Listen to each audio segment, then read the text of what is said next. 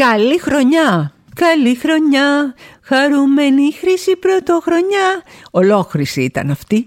Είμαι η Έλενα Κρήτα. Γεια σας, χρόνια πολλά.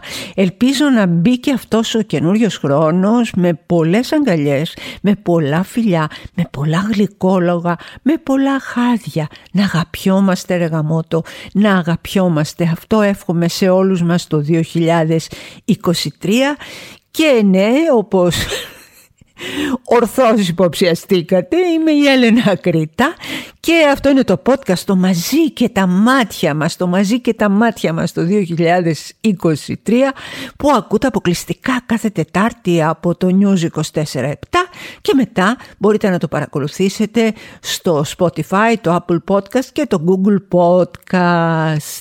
Καλή χρονιά να έχουμε, μα την καλύτερη ever που λέγαμε και κάποτε.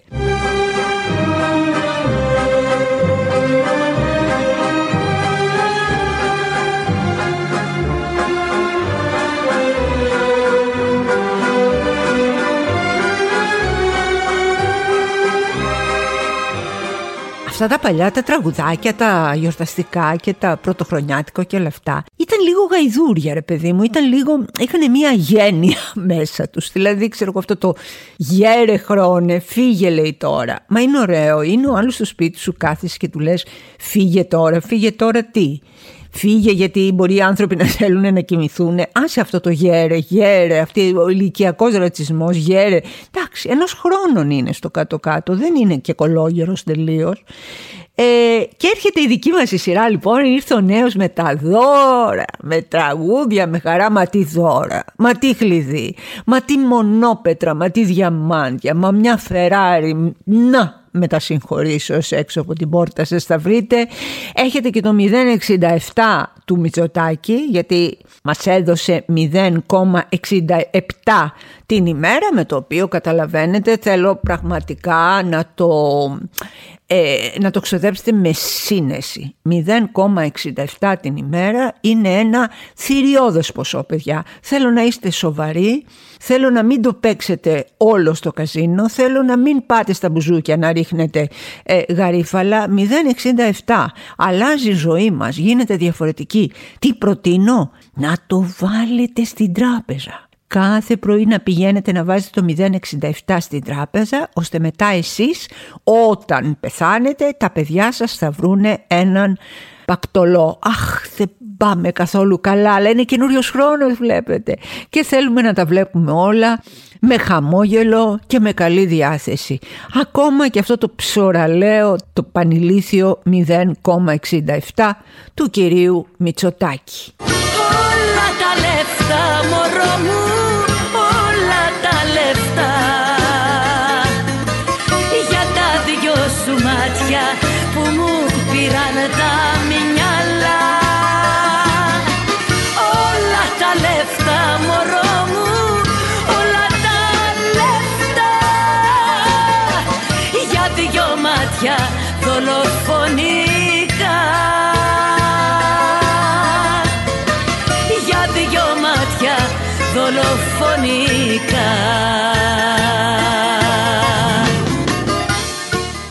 Επιλεκτική ευαισθησία το λένε πολλοί και δεν έχουν άδικο. Η περίπτωση της Εύας Καϊλή πυροδότησε για μια άλλη φορά τα ε, αγαθά εντός εγωγικών συναισθήματα κάποιων ντεμεκ ευαίσθητων που πραγματικά ε, προσπαθούν να μας πείσουν ότι αυτό που ζει η Εύα Καλή με το παιδί της, ενώ εκείνη είναι στη φυλακή, είναι κάτι το μοναδικό, το πρωτόγνωρο και το απάνθρωπο. Ε, απάνθρωπο ναι είναι, Ούτε μοναδικό είναι όμως, ούτε πρωτόγνωρο. Και ο κύριος Δημητρακόπουλος, γνωστός και ως Ζαμέ Κοροπή, πλέον ο κύριος, ε, ο συνήγορος τέλος πάντων της κατηγορούμενης, ε, βγήκε και μας είπε ότι είναι απάνθρωπο. Αυτό που δεν σχολίασε ποτέ κανένας είναι το πόσα πολλά παιδάκια κάνουν στη φυλακή Χριστούγεννα και γιορτές. Πόσα παιδάκια ζούνε μέσα στις φυλακές. Οι μορομάνες, μορομάνες τις λέγανε τις μανούλες οι οποίες για οποιοδήποτε λόγο είτε ήταν από, και αποτυχούντα θυμάμαι παλιά οι πολιτικές κρατούμενες είτε ήταν ποινικές κρατούμενες που είχαν τα παιδιά τους μαζί στη φυλακή μέχρι τριών ετών, αν δεν απατώμε, ο νόμος σου επιτρέπει να έχεις μαζί το παιδί σου και εννοείται ότι η μητέρα αυτή έχει κάποια μικρά προνόμια. Τι μικρά προνόμια τώρα, είναι μια γυναίκα μες στη φυλακή και μεγαλώνει έναν μικροσκοπικό κρατούμενο. Γιατί αυτό είναι το παιδί.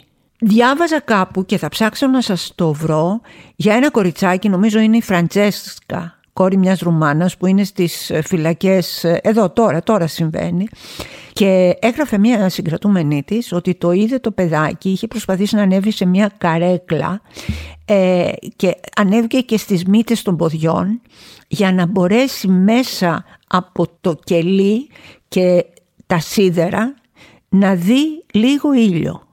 Ένα μωράκι μέσα στη φυλακή και μας λέει ότι είναι απάνθρωπο και βεβαίως θα συμφωνήσουμε μαζί του. Ψάχνω όμως να βρω που και πότε ο κύριος συνήγορος και ο κάθε κύριος συνήγορος έδειξε την ίδια ευαισθησία για τις άλλες μορομάνες. Έδειξε την ίδια ευαισθησία για τα παιδάκια αυτά τα οποία μένουν με τη μανούλα τους μέχρι τα τρία χρόνια και μετά τα παίρνουν και τα πάνε πού. Τα παίρνουν και τα κάνουν τι, τι κρατική πρόνοια υπάρχει; Καθόμαστε και λέμε, εγώ δεν ξέρω τι έχει γίνει με την κυβωτό του κόσμου, δεν ξέρω και τι έχει γίνει με το χαμόγελο του παιδιού που ε, αυτή τη στιγμή όλα αυτά βρίσκονται στο στόχαστρο. Όμως, ποια κοινωνία, ποια κοινωνία με ανθρώπινο πρόσωπο αγκαλιάζει αυτά τα παιδιά που είναι τριών χρονών. Όχι, για σκεφτείτε το, για σκεφτείτε το, για κάντε το εικόνα, για σκεφτείτε το δικό σας παιδί να βγαίνει τριών χρονών και αν δεν υπάρχει κάποια ε, γιαγιά, παππούς, πατέρα κτλ. Πηγαίνει πού; Πού πηγαίνει αυτό το παιδί, ποιος περιθάλπει αυτό το παιδί, ποιος επουλώνει τα τραύματα αυτό του παιδιού, ποιος το ντύνει ζεστά με ζεστά ρουχαλάκια, ποιος του βάζει ένα ζεστό φαγάκι, ποιος, ποια κοινωνία, ποιο κράτος; Μην μιλάμε λοιπόν μόνο για το πόσο απάνθρωπο είναι το παιδί της Εύα Καηλή και δεν θα πω ότι πόσο πολυτελής είναι η φυλακή που έχει στο Βέλγιο γιατί όλες οι φυλακές είναι φυλακές κακά τα ψέματα. Όμως μη μας τα λέτε αυτά, μη μας τα λέτε αυτά γιατί αντί όπως νομίζετε να μας επηρεάζουν θετικά μας θυμώνουν περισσότερο. Μας θυμώνουν περισσότερο γιατί βγαίνουμε και λέμε πού ήσασταν εσείς κύριοι όταν ένα κοριτσάκι ανέβαινε στις μύτες των ποδιών για να δει ε, από το κελί μέσα μία γρίλια από φως, μία χτίδα από ήλιο. Πού ήσασταν όλοι εσείς, πού ήσασταν όλοι εσείς;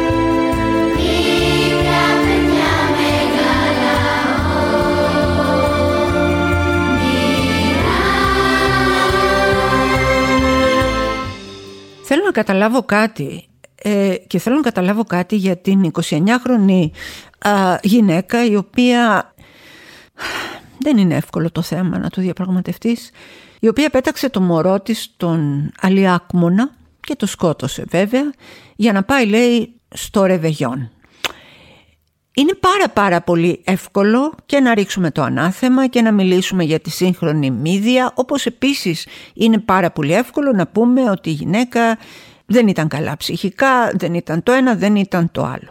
Αυτό που προσπαθώ να καταλάβω είναι το εξής απλό. Από ό,τι γράφουνε και από ό,τι λένε όλοι, αυτό το κορίτσι το 29χρονο είχε νοσηλευτεί πάρα πολλές φορές σε ψυχιατρική κλινική. Οκ, μάλιστα. Λοιπόν, λένε για 10 φορές, λένε για δέκα φορές με κάθε επιφύλαξη. Έχει ένα μωρό στα χέρια της, μία γυναίκα η οποία είναι σαφές πια, είναι αποδεδειγμένο με τη βούλα ότι έχει τέτοια πολύ σοβαρά προβλήματα και δεν ευαισθητοποιείται κανένας σε αυτό το χώρο. Καθόμαστε όλοι ο περίγυρος και περιμένουμε πότε θα πάει αυτή η μάνα να ρίξει το μωρό στον αλιάκμονα για να πάει στο ρεβεγιόν ή να το ρίξει από τον τέταρτο όροφο ή να το... Δεν θέλω τώρα να, να κάνω αυτά τα μακάβρια σενάρια. Πού ήταν, δεν υπήρχε αρμόδια εισαγγελία δεν υπήρχε αρμόδια κοινωνική υπηρεσία να ελέγξει τι συμβαίνει, τι σκατά συμβαίνει εδώ πέρα. Δεν υπήρχε κάποιος πολίτης από το διπλανό σπίτι, από το πάνω, από το απέναντι να πάει στο αρμόδιο ε, κατά τόπον ε, δικαστήριο και να πει «Ε, ε, παιδιά, έχουμε θέμα εδώ. Είναι δίπλα μία, ας το πει και λαϊκά, είναι μια τρελή, ξέρω εγώ ή δεν ξέρω τι, και είναι και έναν υπεράσπιστο μωράκι. Δεν υπήρχε κανείς από την οικογένειά της. Τίποτα. Γονείς είχε. Ε, ξέρω εγώ ξαδέλφια, θείους, θείες, ε, το, ε, οι γείτονες, οι γείτονες που θα πέσουν πάλι από τα σύννεφα. Οι γείτονες που θα πούμε αχ καλέ δεν είχε δώσει δικαίωμα στη γειτονιά. Οι γείτονες που θα πούνε μα ήταν ευγενική κοπέλα εγώ όποτε την έβλεπα έλεγε καλημέρα. Αυτοί οι γείτονες δεν έχουν ευθύνη. Θα μου πεις εδώ δεν έχει οι αρμόδιες κοινωνικές υπηρεσίες. Είναι ακριβώς το ίδιο θέμα που μιλάγαμε και πριν για τις μορομάνες. Δεν υπάρχουν κοινωνικές υπηρεσίες σοβαρές με υποδομή σοβαρή να αγκαλιάσουν και τις μορομάνες και τα παιδάκια. Τα παιδάκια αυτά. Τι να πεις λοιπόν, τι να πεις για αυτό το θέμα; Τώρα ο πατέρας, ε, το παιδάκι αυτό είχε γεννηθεί εκτός γάμου αλλά είχε ζητήσει από ό,τι διαβάζω, είχε ζητήσει να το αναγνωρίσει, αλλά για κάποιο λόγο η μητέρα δεν δέχτηκε. Και ποιος τα πληρώνει, ποιος τα πληρώνει όλα αυτά, ποιος πληρώνει όλη αυτή την κρατική αναλγησία, ποιος πληρώνει όλη αυτή την απάνθρωπη κοινωνία, το μωρό, το μωρό, το βρεφάκι. Το βρεφάκι, αυτό το, το, το, το, το ανυπεράσπιστο τόσο δάπλασματάκι, αυτό Κάτι πρέπει να κάνουμε όλοι μαζί ρε παιδιά, όλοι μαζί πρέπει αυτή την κοινωνία να την κάνουμε καλύτερα. Ακούς δίπλα σου κλάμα μωρού και σου φαίνεται ότι είναι ασυνήθιστο, κάνε κάτι γαμότι μου, πήγαινε βάρα το κουδούνι, πες τι συμβαίνει εδώ. Σκυλί να ακούς δίπλα κανονικά και να λες το βασανίζουνε, πας δίπλα. Απ' την ώρα που το κράτος δεν είναι ανάλγητο, είναι ανίκανο είναι παντελώς ανίκανο. Κάπως κάτι πρέπει να κάνουμε εμείς. Ορίστε τώρα. Ορίστε τώρα. Δεν ξέρω τι θα τις κάνουν, διότι αν πραγματικά η γυναίκα αυτή έχει ε, νοσηλευτεί τόσες φορές για κάποιες ε, για σοβαρότατα προφανώς ψυχιατρικά προβλήματα, δεν ξέρω ε, τι γίνεται και τι δεν γίνεται σε αυτές τις περιπτώσεις. Εγώ ένα ξέρω. Το μωρό είναι νεκρό και είναι νεκρό την ώρα που όλοι κοιτάζανε και σφυρίζανε αδιάφορα. Το μωρό είναι νεκρό. Κάποιος φταίει γι' αυτό. Και αυτός που φταίει δεν είναι μόνο η μάνα, είναι πολλοί άλλοι. Και είναι αυτοί που δεν θα πληρώσουν ποτέ.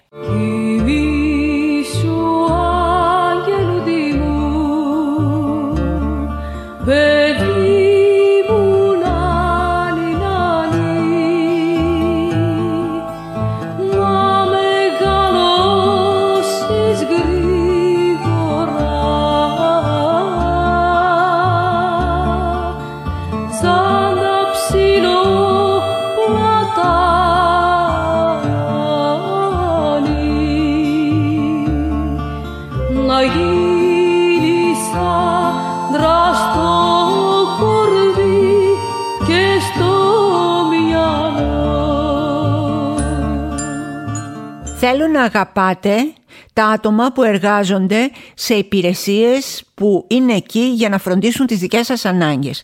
Θέλω να αγαπάτε τα άτομα, τους άνδρες και τις γυναίκες και όλους που εργάζονται στα καταστήματα. Τι είναι αυτό, βγήκα να κάνω μια βόλτα και εγώ την πρωτοχρονιά, πολλοί κόσμος, πολλοί κόσμος, πήγα στο μόλ που είναι στη γειτονιά μου εδώ, πολλοί κόσμος αλλά πρέπει να σας πω χωρίς σακούλες, με δώρα και όλα αυτά τα πράγματα. Έβλεπα οικογένειες που είχαν κάποια μικρά παιδάκια και τα πηγαίνανε ήταν εκεί, ξέρετε, που υπάρχουν σαν κάποιοι χώροι που είναι σαν μίνι παιδικές χαρές και υπάρχουν κάποια ανηματέρ και κάτι τέτοια ή που θα τους ανεβάσουν να φάνε ένα παγωτό, να τους πάρουν έτσι ένα πολύ πολύ μικρό αυτοκινητάκι, ένα μπιχλιμπίδι για να, να ξεχάσουν ρε παιδί μου ε, τη μιζέρια που ζουν τα παιδάκια γύρω τους. Τέλος πάντων, πολλοί κόσμος, ε, αυτό το οποίο θέλω να μου εξηγήσουν μερικοί είναι αυτό το κοπελιά. Κοπελιά, κοπελιά, έτσι αυτή η φωνή που έχει και μια μπυρίμπα. Μια μπυρίμπα έχει εδώ, κοπελιά. Έτσι, έτσι μιλάνε αυτές, καπνίζουν και παίζανε μπυρίμπα παλιά. Ε, αυτό είναι one size. Έλα όμως, έλα όμως. Και βλέπεις, ξέρω εγώ, μία γυναίκα η οποία εργάζεται εκεί ως υπάλληλος, η οποία ξεσκίζεται, της βγαίνει ο κόλος δηλαδή κυριολεκτικά από τη δουλειά σε κάτι τρελά ωράρια και πρέπει να φροντίσει, να εξυπηρετήσει Τέσσερις-πέντε ταυτόχρονα, κοπελιά.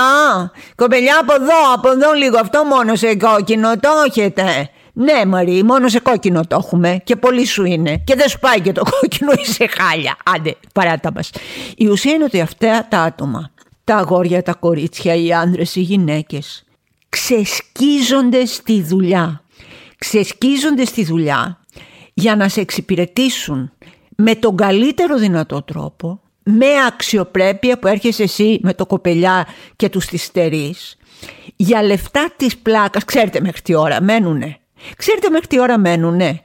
Έχετε την εντύπωση ότι όταν κλείνει το μαγαζί φεύγουν και αυτοί; Όχι, μένουν, σκουπίζουν, σφουγγαρίζουν, κάνουν, νερώνουν, τακτοποιούν.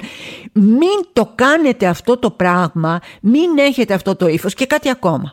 Δική μου παράκληση σας παρακαλώ πολύ γιατί εγώ πραγματικά τους σέβομαι και τους αγαπώ αυτούς τους ανθρώπους και τους ευχαριστώ γιατί μπαίνω να ζητήσω κάτι και κάνουν ό,τι μπορούν για να με εξυπηρετήσουν με τον καλύτερο τρόπο.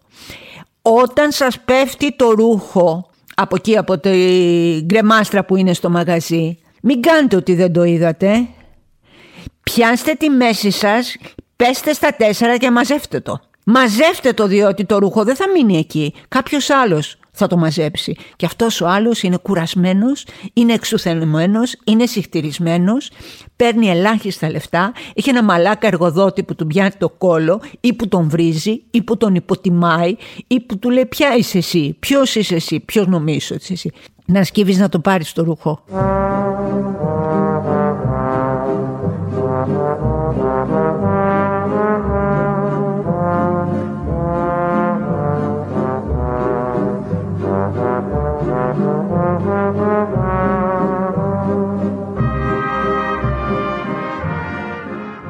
Και να το ξαναβάζεις στη θέση του, στην κρεμάστρα όπως το βρήκες. Και όταν βγάζεις ένα ρούχο, καμιά φορά που δεν μένουμε στα δοκιμαστήρια, ξέρω εγώ είναι ένα παλτό, το βάζουμε εκεί μπροστά στο, στον καθρέφτη, μην τα αφήνεις μετά εκεί. Έβλεπα πεταμένα παλτά κάτω, πεταμένα, πεταμένα κάτω, κάτω, σου λέει θα τα μαζέψουν. Έλεγε ο παππούς μου μια πολύ σοφή παροιμία για αυτούς τους ανθρώπους. Έλεγε αφού υπάρχει μασιά γιατί να κάψω τα χέρια μου; Σου λέει δεν θα τα μαζέψει. Η δούλα, η δουλάρα με τα 5-6 εκατοστάρικα το μήνα που δουλεύει σαν ήλωτας, που όλοι εμείς κάνουμε μια πρωτοχρονιά, κακή, καλή, στραβή και αυτοί δουλεύουν, δουλεύουν, δουλεύουν, κοπελιά, κοπελιά στα μούτρα σου, στα μούτρα σου και το φίλε, τι φίλε, τι φίλε, από πού τον ξέρεις, κάνατε μαζί φαντάρι. Την κοπελιά πες μου λίγο από πού την ξέρεις, από το σχολείο, ήσασταν συμπαθήτριες, μένεις στη γειτονιά σου απέναντι. Γιατί, γιατί δεν λέτε γεια σας, γιατί δεν λέτε χρόνια πολλά, γιατί δεν μιλάτε στον πληθυντικό σε κάποιον που από τη θέση του την εργασιακή θα πρέπει να σας μιλήσει και αυτό; Γιατί μιλάτε στον ενικό, πού τον ξέρετε τον άλλον; Δεν καταλαβαίνετε ότι δεν μπορεί να σας απαντήσει. Δεν καταλαβαίνετε ότι υπάρχει αυτή η γελιότητα, η αθλειότητα που λέγεται ο πελάτης έχει πάντα δίκιο. Δεν έχει πάντα δίκιο, δεν έχουμε πάντα δίκιο. Κάποιες φορές έχουμε και άδικο και να σας πω και κάτι ακόμα. Πω πω, λογοδιάρεια με έχει πιάσει σήμερα. Να σας πω και κάτι ακόμα. Ακόμα και αν ο υπάλληλος λίγο εκνευριστεί, λίγο στραβώσει, λίγο από την κούραση Μιλήσει και λίγο απότομα. Δεν έγινε και τίποτα, παιδιά. Δεν έγινε και τίποτα. Τρώτε τόσες προσβολές από τη ζωή, από τους εργοδότες, από, το, από την κοινωνία. Τόσες προσβολές. Δεν πειράζει αν μιλήσει και λίγο απότομα. Είναι κουρασμένος άνθρωπος να το σεβαστείτε και μούγκα. Μη βγάλετε λέξη. Το σκασμούλι. Δεν πειράζει. Α πει κάτι παραπάνω. Αφήστε το να πέσει κάτω. Και αυτό το κοπελιά μαζέψτε το από μπροστά μου γιατί όποτε το ξαναδώ, μα την Παναγία, δεν ξέρω, είναι και ο χαρακτήρας μου λίγο περίεργος, θα βάλω καμιά φωνή. Όχι λοιπόν, με σεβασμό, με αγάπη στους ανθρώπους που πληρώνονται ελάχιστα χρήματα για να κάνουν τη δική μας ζωή λίγο καλύτερη. Και κάτι τελευταίο. Κοπελιά, πόσο κάνει αυτό; Δεν έχει να δείτε τα στραβά σας και αν δεν βλέπετε να βάλετε γυαλιά, να δείτε, γι' αυτό υπάρχουν τα ταμπελάκια. Εντάξει, κοπελιό, άντε. Αποφεύγω να σας μιλάω για όπερα που είναι το μεγάλο μου πάθος που και που όμως θα σας βάζω και μερικά κομμάτια από άριες αγαπημένες γιατί ε, ξέρω ότι μπορεί να μην σας ενδιαφέρει, να μην σας κουράζει και εν πάση περιπτώσει κάθε άνθρωπος με τα γούστα του. Όμως θα ήθελα τώρα να σταθούμε σε ένα τραγούδι από όπερα για να καταλάβετε πόσο η μεγάλη και η σπουδαία αυτή τέχνη μουσική της όπερας πώς καταφέρνει και σπάει όλους τους φραγμούς του χρόνου, των ηλικιών, των εποχών, των κοινωνιών. Μιλάμε για το τραγούδι των σκλάβων, το τραγούδι αυτό που έγραψε ο μεγάλος ε, Βέρντι για την όπερά του, τον Ναμπούκο, ένα τραγούδι που σήμερα σας πληροφορώ, έχει γραφτεί το 1842, αλλά σήμερα ξέρετε πόσα χτυπήματα έχει στο YouTube. 4 εκατομμύρια 400. Σήμερα ένα τραγούδι που γράφτηκε τότε για να καταλάβετε πόσο πολύ μπορεί να αγγίξει τις καρδιές των ανθρώπων έχει 4 εκατομμύρια 400 views κατά κάποιο τρόπο. Αυτό το τραγούδι ε, που λέει εκείνο το υπέροχο «Ο πατρίδα τόσο όμορφη και χαμένη, ο ανάμνηση τόσο αγαπημένη και γεμάτη από απελπισία».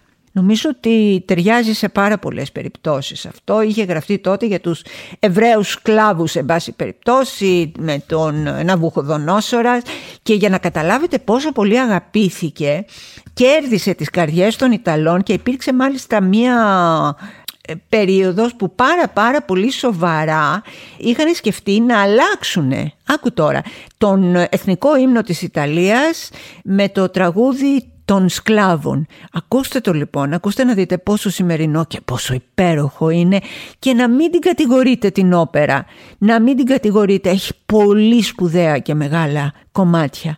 Επίκαιρο λοιπόν, σημερινό όσο ποτέ, πατρίδα χαμένη, πατρίδα αγαπημένη, αλλά τόσο γεμάτη από απελπισία. Va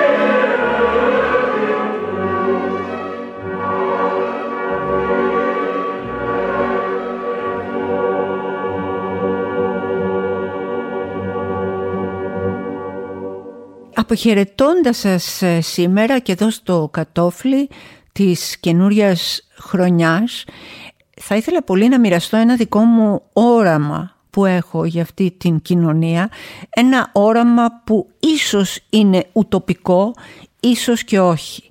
Θα ήθελα πάρα πολύ με οποιοδήποτε τρόπο μπορούμε να αναβιώσουμε την παλιά γειτονιά την παλιά γειτονιά όπου οι άνθρωποι ανοίγανε τις φτερούγες τους και αγκαλιάζανε τον άνθρωπο της διπλανής τους πόρτας.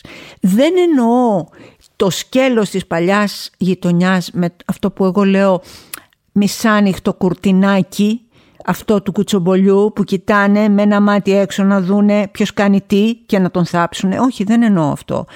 Τι εννοώ; Πάρτε ένα κομμάτι βασιλόπιτα και δώστε το στο διπλανό σας, σε αυτόν που μένει από πάνω, σε αυτόν που μένει από κάτω, σε αυτόν που μένει απέναντι, σε αυτόν που δεν τον ξέρετε. Πείτε του, γεια σου είμαι ο Γιάννης. Μένω στον τρίτο, εσύ ποιος είσαι, πώς σε λένε; Κάντε κάτι τέτοιο, αναβιώστε την παλιά γειτονιά, εκεί που οι άνθρωποι ήξεραν ότι ο ο άνθρωπος στο ισόγειο είναι άρρωστος και δεν έχει έναν άνθρωπο να του πάει μια σούπα.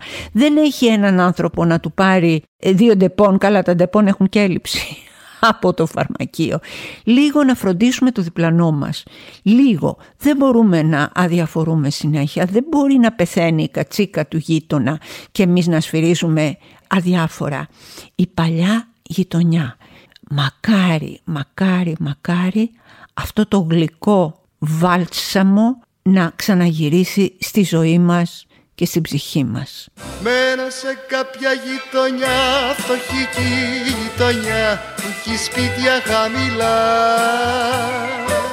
Όλοι οι άνθρωποι εκεί έχουν πάντα γιορτή και μοιράζουνε φιλιά Μπρος απ' τις άσπρες τις αυρές, οι γριές και οι νιές για τον νερό τα μιλούν. Κι όλοι σ' αυτή τη γειτονιά, τη μικρή γειτονιά μέρα νύχτα τραγουδούν.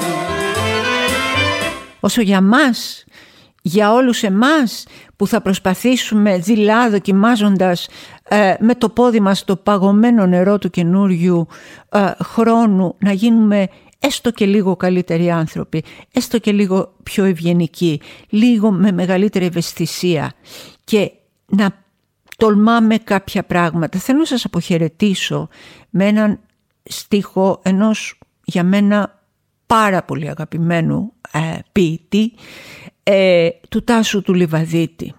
Και ακούστε το προσεκτικά. Λέει «Το ρόλο μας τον διαλέξαμε οι ίδιοι εμείς την πρώτη μέρα που διστάσαμε να πάρουμε μια απόφαση ή που σταθήκαμε εύκολοι σε μια αναβολή.